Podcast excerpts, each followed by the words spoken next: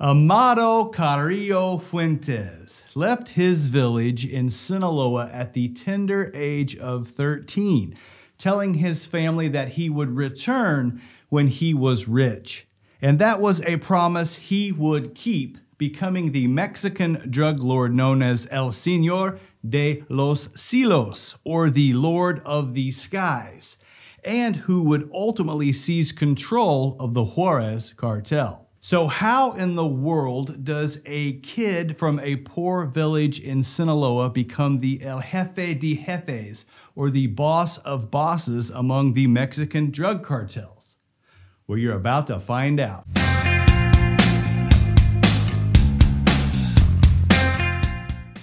I'm Joshua Roberts, attorney at law, and you are watching Lawyer Up.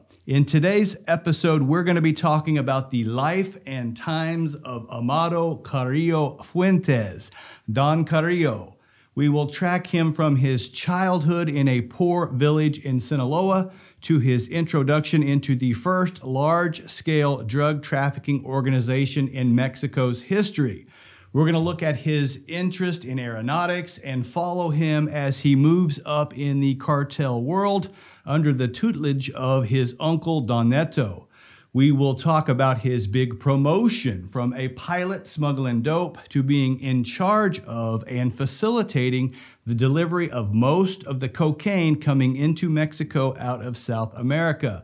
We will also discuss how he narrowly escaped assassination attempts, seized control of the Juarez cartel for himself, and then reached the pinnacle of drug traffickers, where for a brief period of time he was considered the El Jefe de Jefe, or the boss of all cartel bosses. We'll also take a look at his fall from power as law enforcement started closing in on him his attempts to use plastic surgery to change his appearance, and the very mysterious circumstances which surround his death. All and more in today's episode. Hey, if you enjoy the episode, hit that like button for me. If you got something to say, put it in the comment sections below and let me know what you think about our new digs. This is where we're going to be filming in 2022. Let me know if you like the set. If you hate the set, let me know what you think about that. And if you haven't subscribed, what are you waiting for? Hit that subscribe button now. And remember that all of our episodes are available on the major podcast outlets. And remember that we've got merch. If you want to support the channel, pick you up a hat or a coffee mug or a t shirt, the link is in the description below to where you go to purchase merch if you are interested. Now, on to Amado Carrillo Fuentes.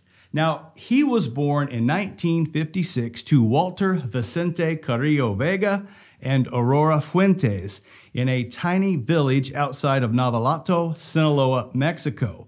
He was born into a very large but poor family and had 11 siblings. Amado left home in 1970 at the age of 13, saying he would return when he was rich. And as I noted, that's exactly what he did. Ultimately, giving back to his community by building a large church, a larger than life statue of Jesus, and a big farmhouse for his family. But let's not jump too far ahead of ourselves. Let's go back to the mid 60s. While Amado was just hitting double digits and living an ordinary life in his village, the first generation of modern drug traffickers were getting started nearby in Sinaloa under the guidance of Pedro Aviles Perez, or Don Pedro, also known as the Lion of the Sierras. Don Pedro's inner circle involved several second generation traffickers to be, such as Miguel Angel Felix Gallardo. Rafael Caro Quintero, who went by Rafa, and Ernesto Fonseca Carrillo, Don Neto. And if the Carrillo rings a bell, it should because Don Neto is Amado's uncle. And as one of the early leaders in the Mexican drug trade, Don Neto would ultimately be Carrillo's gateway into narcoland. Pedro Aviles was actually the first known drug lord to use an aircraft to smuggle drugs into the United States. And this fascinated Amado and really sparked his interest in first learning to fly and then to taking the transportation of drugs by air to a whole new level. Now, drug trafficking has drastically changed over the past 60 years. In the beginning, violence was unnecessary and formal organizations were scarce. In fact, only two major drug trafficking organizations even existed in the early 70s. Although the Juarez cartel was getting up and running in Chihuahua, just across the border from Texas. Now, compare that to today, where law enforcement identifies the existence of nine separate drug cartels and 36 additional cell groups or gangs that are involved in some way in the Mexican drug trade. But in the early 70s, there were really only two organizations, or clicas, or cliques, or plazas involved in the drug trade, and that was the Gulf and Don Pedro's organization. Now, the Gulf Cartel, as it is now called, had been around a lot longer, getting started in the 1930s smuggling alcohol into the U.S. during Prohibition. They operated out of Matamoros, Tamaulipas, which is right across the border from Brownsville, Texas. They were involved in lots of different types of organized crime gambling, prostitution, car theft, and they peddled a little heroin. But in the 70s, moving drugs was not the number one area for them. Juxtaposed was Pedro Aviles, with his center of operations among the Sierra Madre mountain range in the Triangulo Dorado or the Golden Triangle region of Chihuahua, Sinaloa, and Durango. It was from this remote location that he was able to establish a drug trafficking organization that sowed, cultivated, and distributed mass amounts of contraband. Pedro and company primarily trafficked marijuana and heroin, but they were also one of the first to start trafficking cocaine into the United States from South America. And this was before Pablo Escobar emerged on the scene. And the name of the game was to get the drugs into the U.S.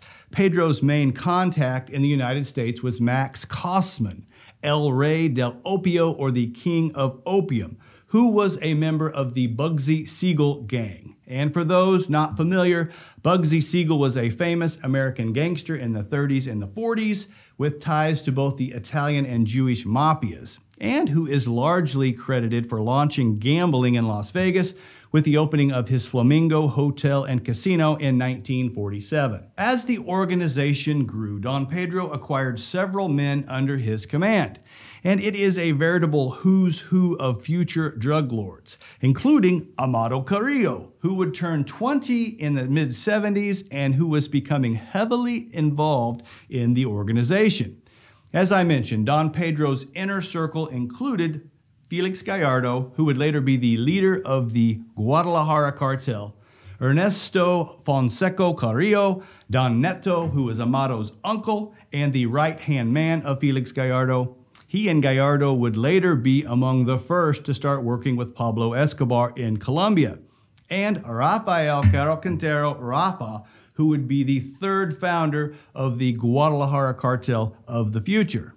Then there was the second rung of guys, which included Pablo Acosta Villarreal, El Zorro de Ojinaga, or the Ojinaga Fox, who worked closely with Amado Carrillo. Then all the way down the totem pole and just getting started in cartel world were the youngsters, our boy, Amado Carrillo Fuentes, who would later revolutionize smuggling cocaine through the air with his fleet of airplanes, and who would seize control of the Juarez cartel for himself. Ismael El Mayo Zambada, who would become one of the founders of both the Juarez and the Sinaloa cartels after the Guadalajara broke up. Another fellow you may have heard of, Joaquin Guzman El Chapo of Sinaloa cartel fame. And then finally, both the Arellano Felix brothers and the Beltran Leyva brothers were all getting their start in narco world at this time. And things went well during the mid 70s. Amado started doing menial tasks and acting as a driver, but eventually learned to fly, becoming a pilot in Don Pedro's group. As time marched on, several other traffickers or drug plazas began to spring up throughout Mexico. And then things started going sideways for this bunch in 1978. Info from both the United States and Mexican authorities would later reveal that a power struggle had emerged between Don Pedro and Felix Gallardo that would ultimately lead to each man plotting a way to seize control for himself. And we know that just prior to Don Pedro's death, there was a meeting of leaders of the various plazas that had emerged in Mexico. Gallardo wanted to establish one large group of major drug traffickers. Don Pedro didn't really see the need and took particular offense when one of his plaza rivals credited Gallardo for bringing all of the parties together. Regardless, shortly after this meeting, Don Pedro is killed, and to this day, much mystery surrounds his death, as there are several different versions of how that went down. For a full rundown of Don Pedro's organization and the fascinating details of his death, check out the full length video on the history of Pedro Aviles Perez on this channel. With the death of Don Pedro, Felix Gallardo, Don Neto, and Rafa would then take over the organization's leadership. And pursuant to the earlier meeting, they coordinated all of the various plazas, their production and operations, and formed the core of what became known as the Guadalajara cartel. And then these guys took slinging dope to the next level. They started with producing high quality seedless marijuana in mass quantities from large multi acre fields. They were also the first Mexican cartel to start working with Pablo Escobar and the Medellin cartel in assisting with trafficking boatloads of cocaine across the United States border. This was primarily facilitated through Honduran smuggler Juan Ramon Matta Ballesteros and then by Amado Carrillo. So, drug trafficking in the early 80s was dominated by the Guadalajara cartel who saw future legendary traffickers like Amado, El Chapo, and El Mayo moving up in the organization. It was also during this time period that a third drug cartel rose to prominence in Chihuahua, just across the border from El Paso. The Juarez cartel had now grown into a big boy in the narco world and it had a major advantage as it was right on the United States border. And this was a perfect staging area to bounce cocaine into the United States. So it's the early 80s, and life was good with the Guadalajara cartel really good because much of what they were doing was being protected by local law enforcement, politicians, and the United States CIA who was using the Mexican drug trade to secretly fund Ronald Reagan's war against communism in Nicaragua. And after the Iran Contra scandal blew up, it became the only way that Contras were receiving financial support. However, not everybody in law enforcement was on board. The United States DEA and the Mexican military were still seeking to bust drug traffickers. So, in 1984, acting on information from U.S. DEA agent Kiki Camarena, 450 Mexican soldiers, backed by helicopters, destroyed a 2,500 acre marijuana plantation known as Rancho Buffalo that had an estimated annual production of billions of dollars. This was an unbelievable blow to the Guadalajara cartel and to the United States' ability through the CIA to fund ongoing operations of the Contras in Nicaragua. And this was the second field that was busted by Kiki, so he had become quite the problem.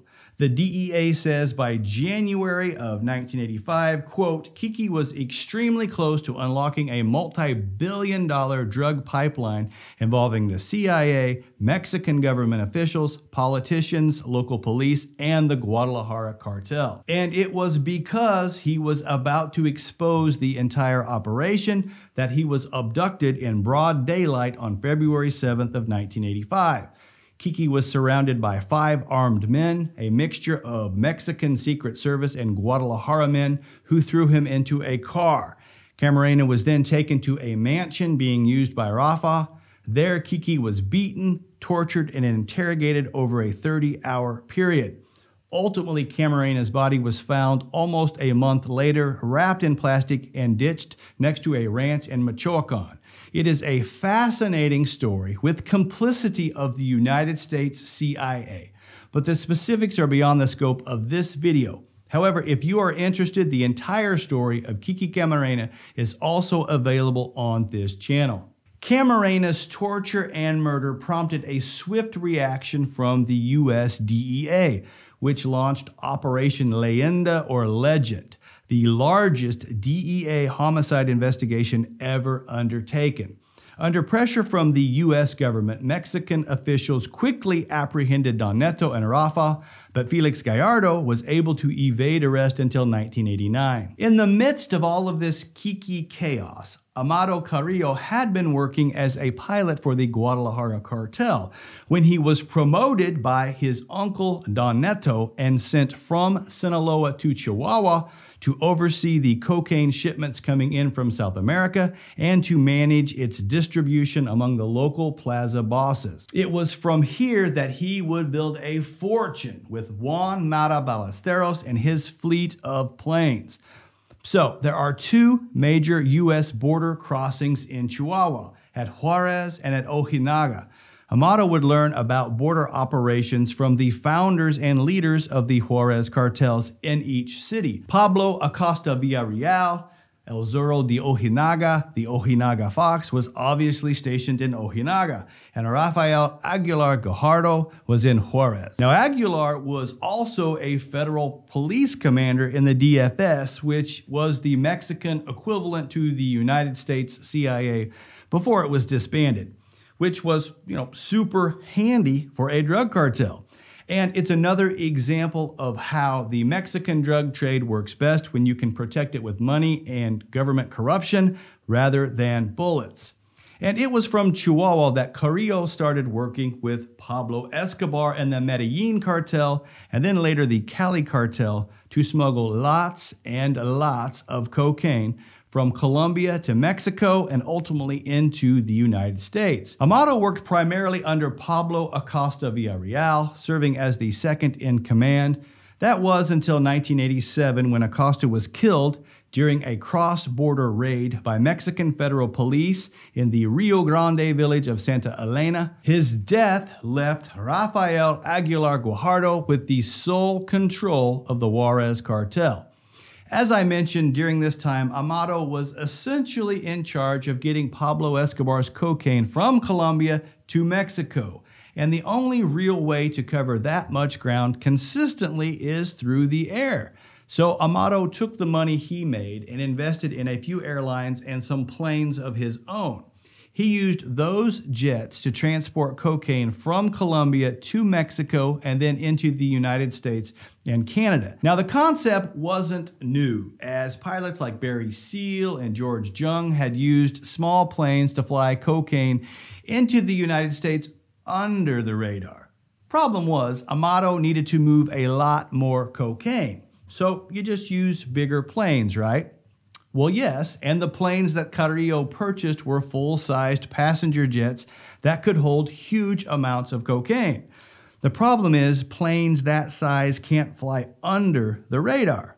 So, he flew over them. Most commercial traffic flies at between 30,000 and 39,000 feet. So Amado just took it up another 10,000 feet to a cruising altitude of nearly 50,000 feet. Now, there's a reason that commercial planes don't fly that high. It's because the air up there is too thin to breathe. You can't breathe. So, the pilots wore pressurized suits, just like in the military. And it was this arrangement that would earn him the title of El Señor de los Cielos, or the Lord of the Skies. In his peak, Carrillo was moving so much coke, he was rumored to be laundering tens of millions of dollars a year primarily through his airlines, but also through other businesses that he owned in Mexico, Colombia, Cuba, and Chile. So, as things were going south for the Guadalajara cartel after the murder of Kiki Camarena, the power vacuum that was created actually allowed Carrillo to move up in narco world. And recognizing that the end of the Guadalajara cartel was imminent, several leading members met and ultimately agreed to divide up the territories previously run by the syndicate. And this is a bit of an oversimplification, but essentially the division was as follows. The Arellano Felix brothers formed the Tijuana cartel, which was to control northwest Mexico in Tijuana and Baja California.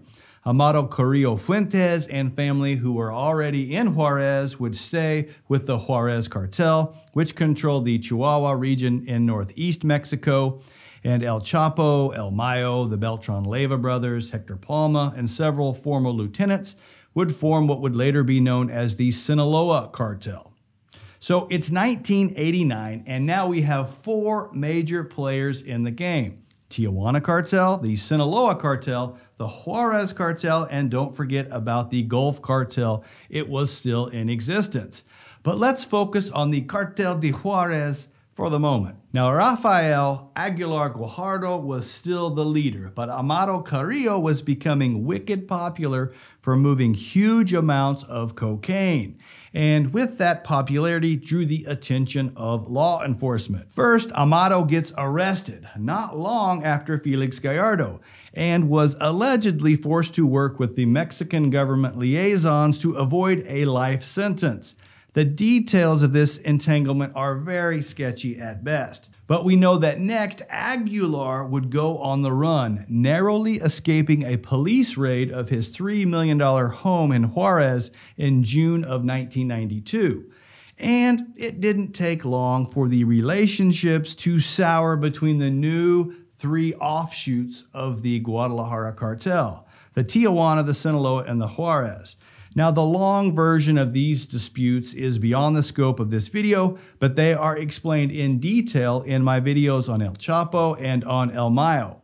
But in short, one of the Arellano Felix brothers shoots El Chapo's right hand man in the forehead, which sets off a chain reaction where each cartel then took turns trying to assassinate the other cartel's leaders. And then some of the disputes would rage internally. Reports vary, but it is alleged that law enforcement had closed in on Rafael Aguilar Guajardo and that as part of a deal, he was planning to reveal the identity of some of the corrupt politicians and law enforcement that were allowing the Juarez cartel to thrive.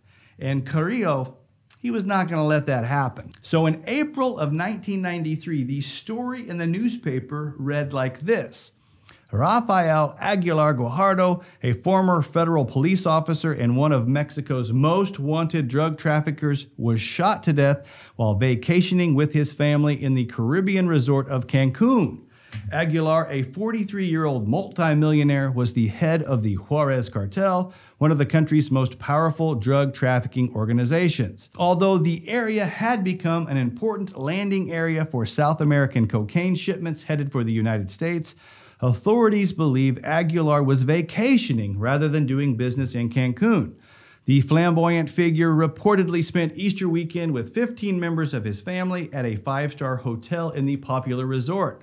Aguilar was gunned down outside of Gypsy's restaurant on the city's tourist strip as he returned from a submarine tour with family members. Aguilar's wife and son were also wounded in the attack.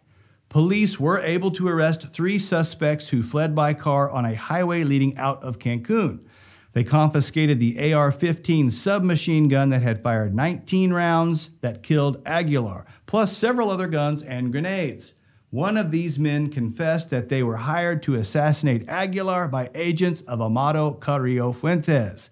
End news article. From there, Amado took over the helm of the Juarez cartel.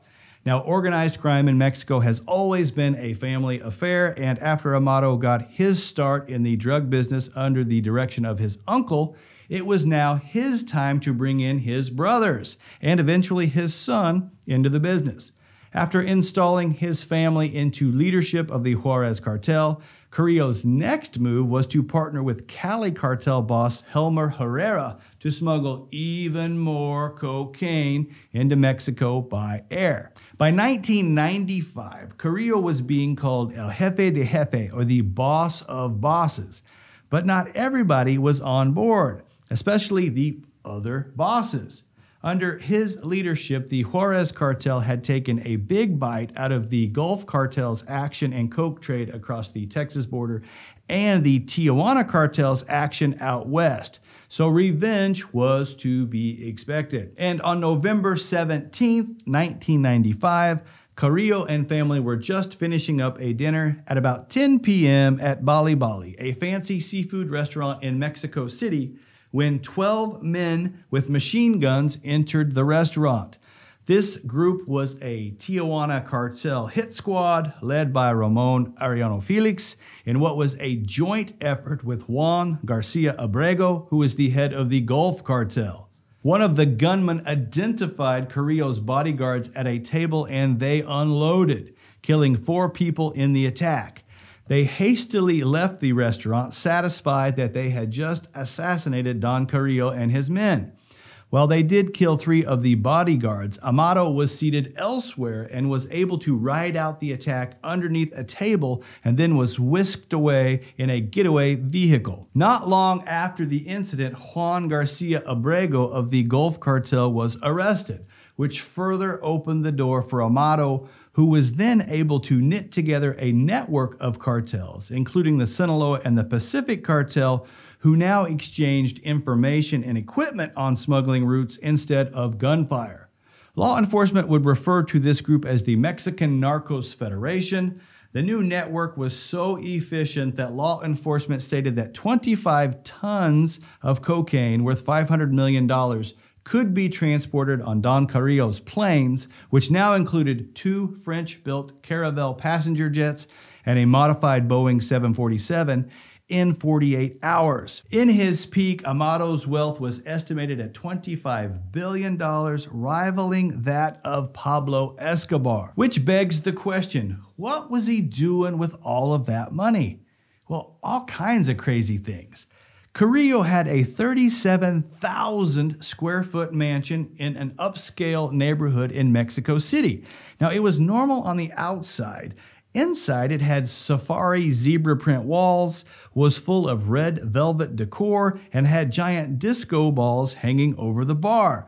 Carrillo was definitely flashy, having custom gold plated weapons made with his initials encrusted in diamonds on the handle. He was also building a $5 million mansion called the Palace of 1001 Nights in Hermosillo, Sonora. It looked like something out of the movie Aladdin. Construction on the 27,000 square foot mansion started in 1992, but was never completed, being seized by the government in 93. The house then sat abandoned for several years, being used by vagrants and party seekers and being gradually covered in graffiti. In 2006, the governor asked that the federal government tear down Carrillo's mansion, to which it agreed, although actual demolition did not begin in earnest until 2020. So, what else was he doing with his money?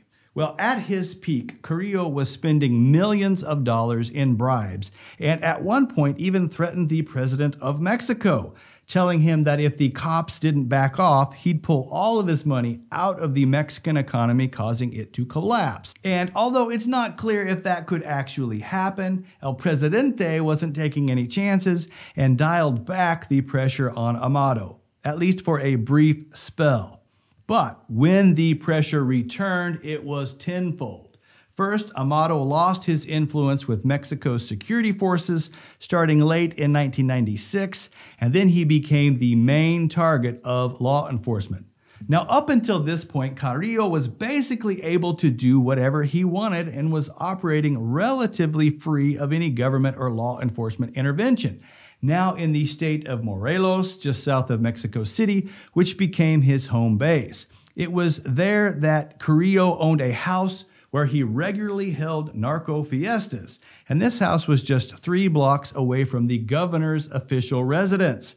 It had always been obvious that Carrillo was operating above the law, but now, with the revelation that the governor, Jorge Carrillo Olea, was not only allowing the operation, but also apparently complicit in it, the citizens began silent marches and protests.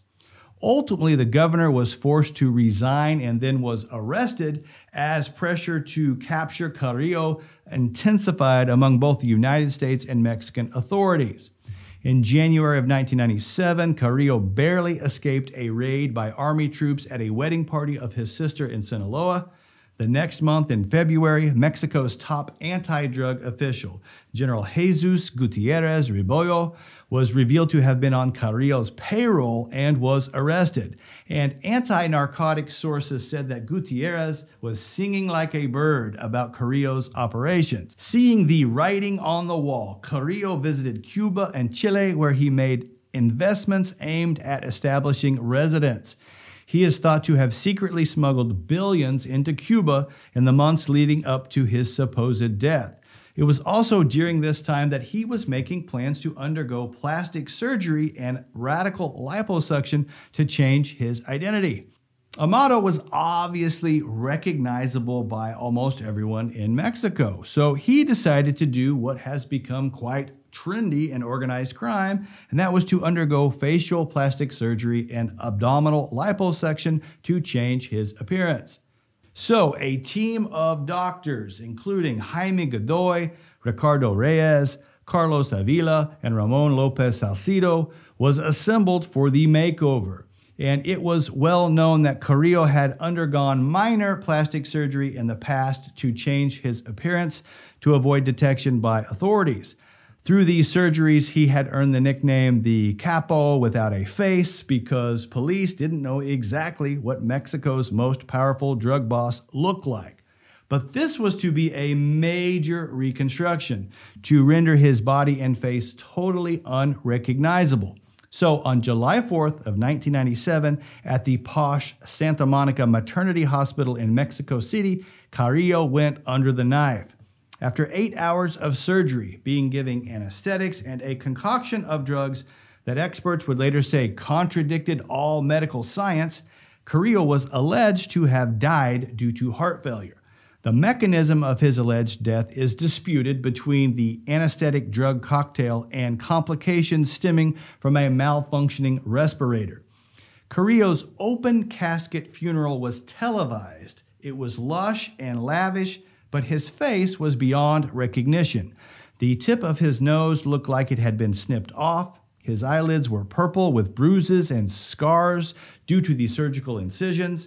His chin had been reshaped with a surgical implant sliced open during the autopsy and hastily stitched back together with thick white thread.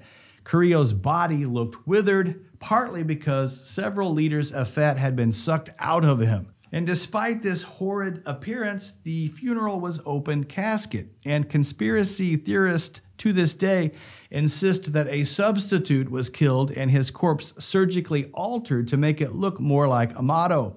His cousin Sergio Carrillo would spread that exact rumor after the funeral saying, quote, Amado is fine, he is alive and the dispute rages on even today as to whether Amado Carrillo Fuentes was in that coffin.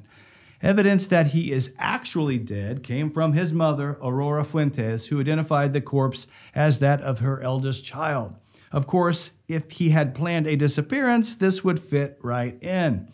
The surgeons who had operated on Carrillo were charged with murder, as prosecutors concluded that they, with the intention of killing Carrillo, had intentionally administered a fatal anesthetic concoction. Regardless, in November of 1997, law enforcement would identify two mutilated bodies found in sealed drums along a roadside in Guerrero as that of Dr. Godoy and Dr. Reyes. The corpses, partly encased in cement, were blindfolded and handcuffed and had been burned, battered, and strangled.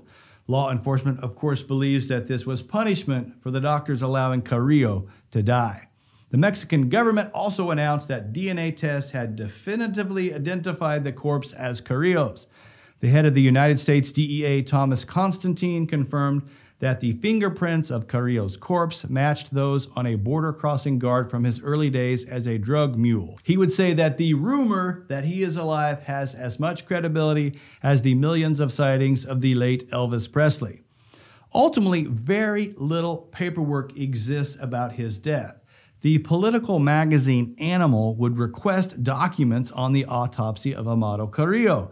They also requested the results of this DNA test that was allegedly taken to identify him and the identity of the forensic experts who performed the autopsy.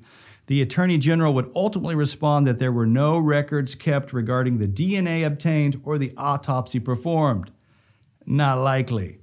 Carrillo was also reportedly spotted by members of the Mexican press visiting his daughter years after his apparent death. So there are multiple theories speculating as to what happened to Carrillo under the assumption that maybe he did not die in that surgery. The most prevalent theory is that he is living the life of luxury with his girlfriend in Cuba. One report claims that he is living in Chile and has been working with the FBI to bring down Mexican cartels. Regardless, we do know that after Carrillo's funeral, he was no longer directly involved in the leadership of the Juarez cartel. And after a brief turf war erupted over control of the cartel, Amado's brother, Vicente Carrillo Fuentes, became the leader. Vicente then installed his brother Rodolfo and his nephew, also named Vicente, into cartel leadership he formed a partnership with Juan Jose Esparragoza Moreno and mended fences with other drug lords such as El Mayo, the Beltran Leyva brothers, and El Chapo. That alliance of drug lords from contiguous Mexican states became known as the Golden Triangle Alliance because of its three state area of influence Chihuahua, which borders the state of Texas, Durango, and Sinaloa. The alliance was important because it gave everyone easy access to the U.S. border. And for a moment, the group became arguably the most powerful drug federation in the world. But it was short lived as the relationship between the groups grew unstable in the early 2000s as El Chapo, the Sinaloa cartel drug lord, refused to pay the Juarez cartel for the right to use some of the smuggling routes into the U.S. So bad blood reemerged, and in 2001, after El Chapo escaped from prison, several Juarez cartel members actually defected to the Sinaloa cartel. In 2004, Vicente's brother was killed, allegedly by the order of El Chapo. So Vicente retaliated by assassinating El Chapo's brother in prison. This ignited an all out war between the cartels, wherein they have remained locked in vicious battle for control of the border town of Juarez. The fighting between them has left thousands dead in Chihuahua over the years. And since that time, the Sinaloa cartel has actually taken over a significant amount of the Juarez cartel's former territory and now controls one of the primary transportation routes for billions of dollars worth of illegal drug shipments entering the United States from Mexico. In 2009, the Office of the Mexican Attorney General seized warehouses that they believed belonged to the Juarez cartel and used to store weapons and cocaine. They also seized over 60 other properties belonging to Carrillo and or the cartel and froze bank accounts amounting to over $10 billion originally belonging to Carrillo. In April of 2009, Mexican authorities would arrest Carrillo's son, Vicente Carrillo Leyva. And in September of 2011, the Mexican Federal Police would report that the cartel was now known as the Nuevo Cartel de Juarez or the New Juarez Cartel. Its leader, Vicente Carrillo Fuentes, having retired following a reported illness, with brother Alberto, aka Ugly Betty, taking over, at least until his arrest in September of 2013. Vicente himself would be arrested in October of 2014. And today, the Juarez's current known leader is Juan Pablo Ledesma. In 2020, the Mexican government auctioned off several properties owned by Amado Carrillo Fuentes. The auction included 77 cars, five airplanes, five homes, 107 lots of jewelry, and brought in over $5.3 million US. His Mexico City home sold for more than $2 million alone. In its prime, the Juarez cartel was a dominant player controlling a large percentage of the cocaine traffic from Mexico into the United States. The loss of Amado Carrillo Fuentes in 1997 was the beginning of an ultimate decline of the Juarez cartel, as Carrillo relied on ties to Mexico's top ranking law enforcement and politicians to provide protection for his operations and the group really has never been able to reestablish these relationships. Despite claims that the Juarez cartel has faded, law enforcement still identifies it as operational in 21 different Mexican states. And the cartel continues to engage in very public displays of violence against their present rival, the Sinaloa cartel. If you would like to know more about the life and times of Amado Carrillo Fuentes, he is a major character in the Narcos Mexico series on Netflix, and a fictionalized version of the Juarez cartel also plays a central role in the television series Breaking Bad and its prequel, Better Call Saul. So that's the episode. I hope you enjoyed it. If you did, hit that like button for me. If you got a comment, you got something to say, put it in the comment section below. And remember, I want to hear comments about our set. Do you love it? Do you hate it? Let me know. If you haven't subscribed, do it now. Hit the subscribe button, hit the notification bell so that you know every time we upload. And remember, I love it when you guys share me on social media.